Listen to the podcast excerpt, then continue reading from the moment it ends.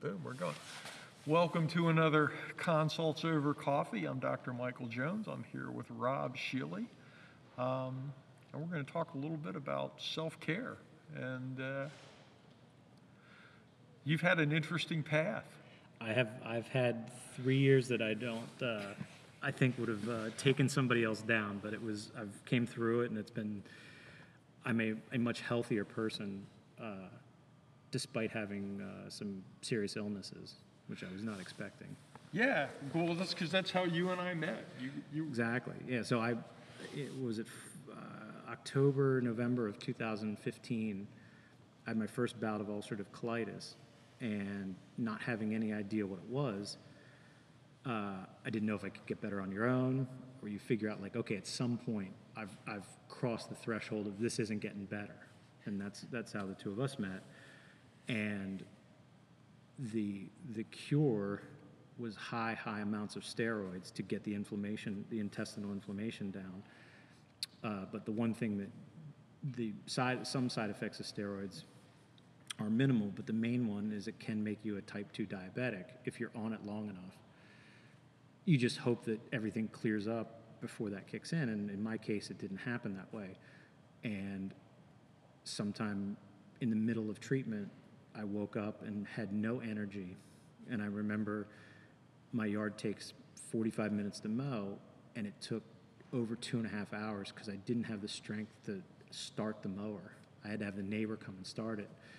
And I knew that, that the steroids were not, that seemed to be a bad side effect.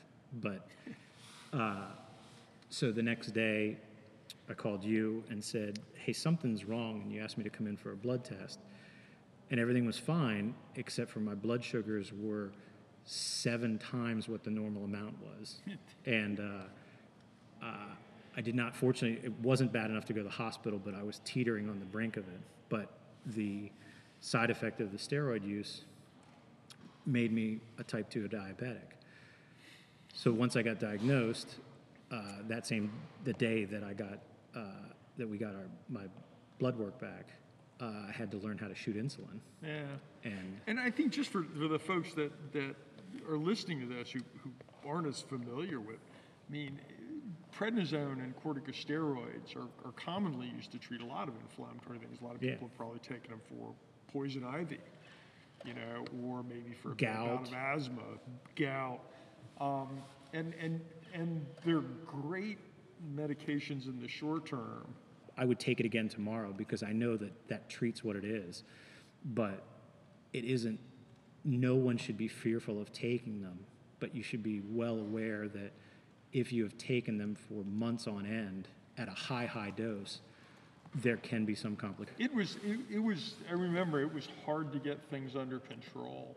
And, and I, I tell people, I mean, there is no bigger double-edged sword than prednisone. Yeah. I mean, it's great when you need it, but. It does work. And, and get the heck off as soon as you can. Yeah, I mean, once once we got to a point where it was it was acceptable to start weaning, because at that point you have you can't stop it. it. Like it's not like you can like today I'm just not going to take it. The weaning process was eight weeks, so it was, so even though I'd been on it for three months or four months, I still knew there was two months of just getting my body used to not having it in there. So, uh, and it, and then in doing so, uh, I, I had to also manage diabetes. Yeah, so the good news was your ulcerative colitis was, was under control. The bad news was is Bad news is, guess what? you, were, you had insulin requiring type 2 diabetes as a result of all of that. and not having any idea what that like if you're not type 2 diabetic you don't have any idea what what it comes with and the one that the first thing the thing that was the tip off was like i said with trying to mow the grass or with no exaggeration like i would do the dishes just basic dishwashing and have to sit down for a half hour. And at that point you just know something's wrong. But the incredible amount of lethargy and then where they always they always talk about being so thirsty. I remember that the day that i got diagnosed i woke up as i normally would fine had breakfast and i had i'd freshly opened a uh, half gallon of ruby red grapefruit juice i drank the entire half gallon and it was it was like i drank nothing Then I drank 32 ounces of sweet tea, which the irony in it, I'm pouring more sugar. It's like pouring gasoline on a fire, so I'm only making it worse. So once I once I got diagnosed, it uh, immediately had to go on insulin, but it was with the hope that that we'll get it under control, and through a through an incredible lifestyle change, you will be a diabetic no matter what, but you don't have to do all the diabetic treatments if you adjust your lifestyle. And if you don't, if you've never done that, you have no idea what that means. And uh, my, it wasn't necessarily a fear of what I had to give up, but it was just a fear of the unknown. If there was a possibility of not having to take medicine every day, or if there was a way that I could regulate it by making some basic changes, or even in some cases, if it was a substantial change. And I remember I met my, once I met my, my uh, endocrinologist, we were trying to figure out like, like, okay, what can and can't I have? And then what do I have to be on? And she asked me like what my normal eating habits were. And I told her, and she goes, you need to immediately stop drinking regular soda. And she goes, I want, she goes, I can't force you to drink water, but I would strongly recommend it. But she goes, you can have anything that is diet, zero, or water. And there's a ton of stuff. Absolutely. And, uh, and she said, uh, no ice cream, no candy, um, try and limit your bread. Um, what else was cut out? Anything that has refined sugar. So no, no cereal, no, um, no ham, like hamburgers to a limit, um, pizza to a limit, try and avoid pasta, try and no french fries. Uh, but the big one was basically soda. Anything that has refined sugar in it. Yeah. And she said, if you cut, and I had never, I was 43 at the time, I think. I'd never drank a diet soda in my life. Like, other than like, okay, I, this is here, I have to drink this, but not having any clue. And she said, uh, she said, you will, you will hate it at first, but your taste buds will adjust within two weeks. And I was like, this is, this is crazy. Like, I thought, I thought she was out of her mind. But I was such a fiend. It was about midnight, two days later, and I had no idea what any diet soda tasted like. So I went to Sheetz and I looked at the soda aisle, and there's Diet Dr. Pepper, Diet Coke, Diet Sprite, Diet Mountain Dew, Diet this. There's 15 different choices. At 12:30 at night, I bought all of them. Like just pulled them all out, and I show up at the counter and I put them on. And I know the woman who checked me out was just disgusted because she probably thought I didn't have enough money to pay. Like, why would some idiot buy every different diet soda in the whole building? And now she's got to put them away. And I just said, I said, ring them up. And she looked at me and I said, look, I don't know what they taste like, but I have to find out. And she still was kind of confused. So I took 12 different brands home and tested them out and then had to report to my endocrinologist of like, okay, which one tastes the closest to like Yeah. real, like Diet Mountain Dew tastes exactly like Mountain Well, Dew, but and it's terrible. But I think, I mean, this is, this is the, thing that impressed me with your story, and I think that's, that's really compelling, and, and I want people to understand, it's like, you took it upon yourself to do the heavy lifting. I was I did not want to be on if for anybody who's never had to give themselves a shot, it's a very it's not painful, but it is very mentally compromising to be forced into doing something that you didn't expect to do. And then to stand there with like your hand like bunching up your skin going, I, I've got to do this. And to get over there's a a fear of breaking the needle off in you. There's a fear of like, could I give myself too much? And some of it is psychosomatic. But the idea that like if I do a few things, I don't have to do this the rest of my life. So the idea of adjusting my diet and, and she cut my um, carbohydrate intake to 165, which most people eat well over comfortably. Like normal people, healthy people can eat over 300. Unhealthy people. grams of carbohydrate. Yeah. So you look on the back of a uh, back of anything, and it'll say total carbohydrates, and it might be like a granola bar might be 30, uh, s- regular slice of white bread's 15 to 20. So that's just for that piece of bread, or, or a regular hamburger roll's 24. But a Coke, a regular Coke, is like 60. And she's like, you can have whatever you want, but you only get 165 through the day. So if you want to have three Cokes, that's your entire thing that you can't have anything else that day. So then you start going, okay, well, chicken, fish, eggs have zero. So I can eat as much chicken as I want and fill up, and it doesn't count against me. I can eat as much fruit and vegetables as I want. Some fruits have a little bit more, like no tropical fruit, but strawberries, blueberries, blackberries, apples, very, very low. So you can eat a whole bag of oranges and it might be 30 carbs and then have a steak dinner. But the potato might be 50. So once I started reading the back of everything, you go, I love, I love cocoa pebbles, but a, a bowl of cocoa pebbles is like, that's all I can have today. And she's like, you can have it, but that's all you can have. So again, like I said, my, my limit is 165. Most healthy people, prob- healthy eaters, eat probably 300. Most Americans probably eat 600. But the, and it's with that, she's like, don't count calories, don't count fat, just count carbohydrates. That's all you need to count. And I lost, inside of six months, I lost 65 pounds. And I was not morbidly obese to begin with.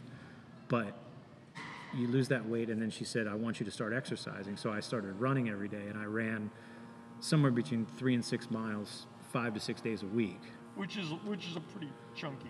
which is a lot but the other thing that, that came with it was there was there's a when that's all you're doing for an hour and you're just listening to music and you're and you i mean i'm not trying to run a marathon or anything but for 45 minutes or an hour there's nothing else that i have to do like i'm just i'm just going down the road i'm listening to whatever i want to listen to and there becomes somewhat mentally helpful like there's a piece that comes over that you go okay I don't have to think about work. I don't have to think about uh, money. I don't have to worry about what's on TV. I don't have to think about the news. I just have to go. And I can go as fast or as slow as I want. And I get to listen to whatever I have. So for 45 minutes, whether it's meditation or just to be able to check out, and then knowing that I'm doing this other thing that that is cleaning, basically cleaning my blood is what I was trying to do. So to go from the A1C levels that I had which a normal A1C is five, five and a half, six ish. Yeah. Mine was 11 and a half when I was diagnosed, which is heroically high.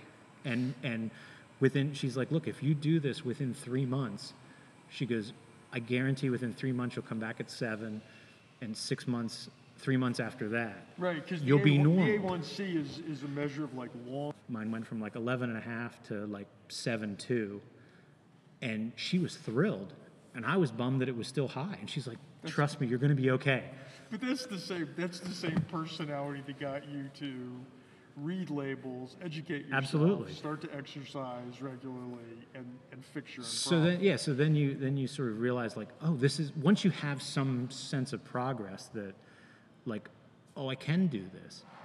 And i'm again like i said i'm not trying to like I'm, i didn't i wasn't like trying to go i'm going to run 12 miles today. I just needed something that was comfortable that i knew i had to do. And uh, so running is what i picked. And uh, but you could bike you could swim whatever. You could walk. you could walk. You any any type of physical activity Yeah. that keeps you moving, and uh, and then like almost everything she said came true. So like six months later, I was at like just over five, and she's like, she looked at me and goes, "I can't believe you did it." And I said, "What do you mean?" And she goes, "I see a lot of patients," and she goes, "A lot of people." Once they find out they're diabetic, and you take insulin or you take insulin tablets, that gives them free ride to go, I'm going to have ice cream, I'm going to have chips. I'm- just take a little more insulin. they just Yeah. go, look, I'll balance this out. And I didn't want to be, I lived in such fear for the first 18 months that if I ate a spoon of ice cream, it would put me in the hospital. And even three years later, I don't have that fear anymore, but I do have that concern. So that, like, I don't think I'm to fall off the wagon like an alcoholic or anything, but I am still very conscious of like, okay, if I have ice cream, I can I have, a small bowl of it. And she said, anything you want, just within moderation. So the only argument that we have that she just finds despicable is uh, donuts. She's like, I'd rather you have ice cream than donuts. And I was like, why? And she goes, because donuts, because donuts have nothing good in them, but ice cream at least has milk, fat, some things that are at least you kind of need. Donuts don't have anything you need. There's an egg in a donut, I think. so There may be, there's, something. My, well, my father always used to say to me, moderation in, in all things, including moderation, Right. which was like, you know what, once in a while. So, so as I've argued with uh, Dr. Sally, is uh, if I had, I, I remember going in and I said, she goes, she'll go through my, I, I still to this day, after three years, keep a record of everything I eat every day and the carbohydrate count. Now, I'm not as, I still try and stay around 165, but if I go to 180, I know it's not terrible. So, like, if you have, like, sometimes you just need a burger and fries, and you go, okay, I've had that. I'm not skipping lunch, or like, like lunch is the hardest meal. Like, breakfast is really easy to regulate, and dinner is really easy to regulate. Lunch, because most lunches are sandwiches or soups and stuff, and it's not necessarily you eating a ton of sugar, but bread is made out of sugar. Lunch meat mm. tends to have sugar in it, so you can, though a sub can be healthy, it might be 75 or 80. It could be over half of what your daily carbohydrates. my daily carbohydrate intake. But if you don't care about that, and you go, I got to have a sub, like there's tons of protein bars out there that are five five carbs, and it'll just tide you over. So if you have to have the sub, you go, I just need a cup of coffee and a protein bar. That'll get me through lunch, and then I can enjoy the sub. But you can't have you can't have French toast and waffles and, and chocolate milk in the morning, a sub for lunch, and then uh, pasta or some crazy di- like you, you you can pick you can basically have one of the three, but you can't have all three. Right. And then when you're done, you can't eat Oreos. You can't have chi- you can have chips, but like I mean, when I eat chips, on the back of the serving size, where it'll say most most servings of potato chips are around 18 to 22 carbs, and it goes 24 chips or 15 chips. I will count them out of the bag, and then just roll the bag up and clip it. Like that's there's just no I can't do it any other way because I don't want to. I don't want to shoot insulin, and I don't want to take insulin tablets, and I've got it to the point. It took like six months to sort of adjust. Now it's just what you do. So so I can go like if I want a sub for lunch, I can do that.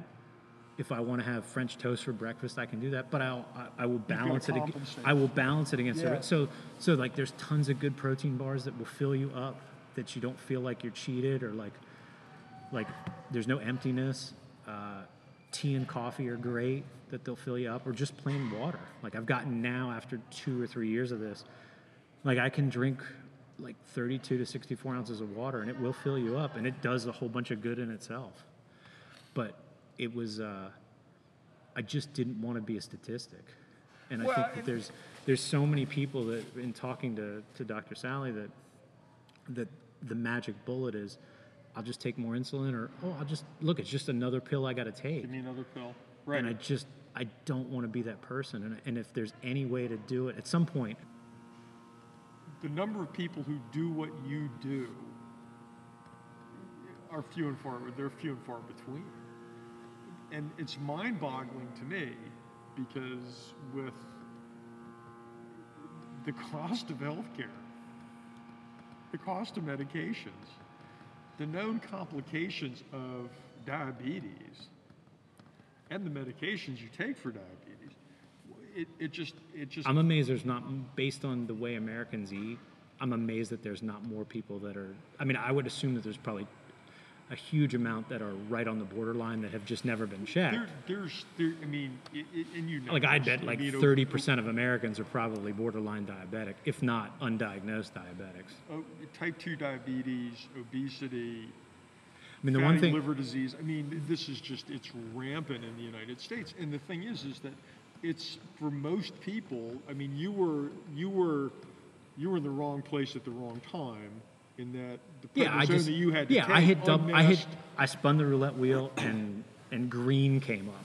Right. Like it's that But- that that obtuse. But, but it, it, you know, you,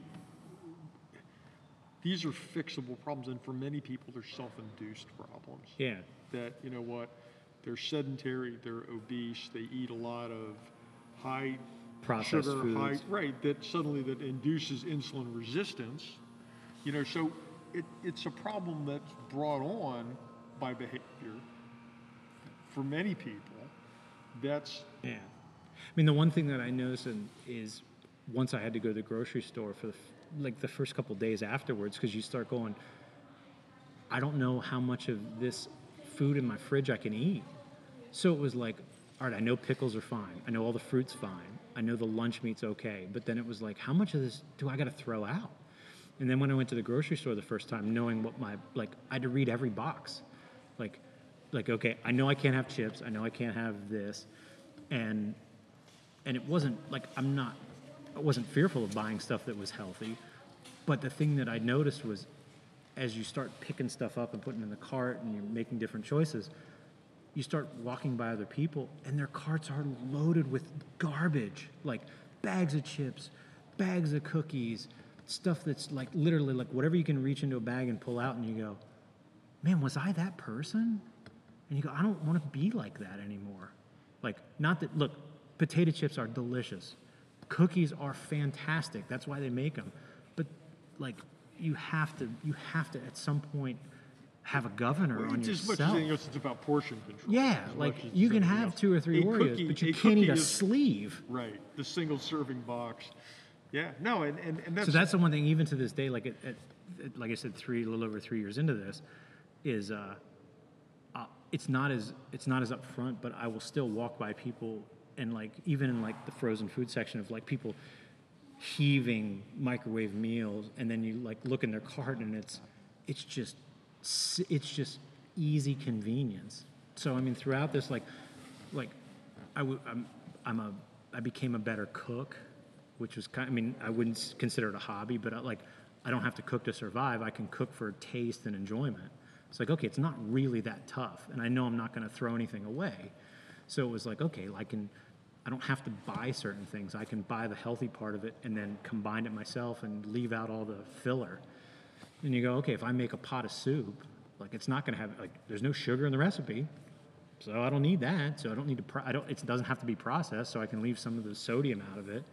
I'll just put in what I need to make it taste good. Or uh, like, you make a pot of chili that lasts a week, it's got beans in it. If you can buy lean ground beef, you can drain the grease out of it. You can make it uh, with some very simple uh, adjustments, or, or like once you get in a groove, it's a lot easier. But to sort of rethink your brain, I mean, like I said, the doctor said it uh, two weeks to change your taste buds on anything, and I would have I would have bet my house that she was a liar, dead on, like almost exactly two weeks. ago, this tastes just like it's supposed to, Exactly. and yeah. and now after being out of it so long, like I know if I drank a regular Coke, it's not going to kill me, but I've retrained my taste buds to where if I drink a regular Coke, it is ungodly sweet.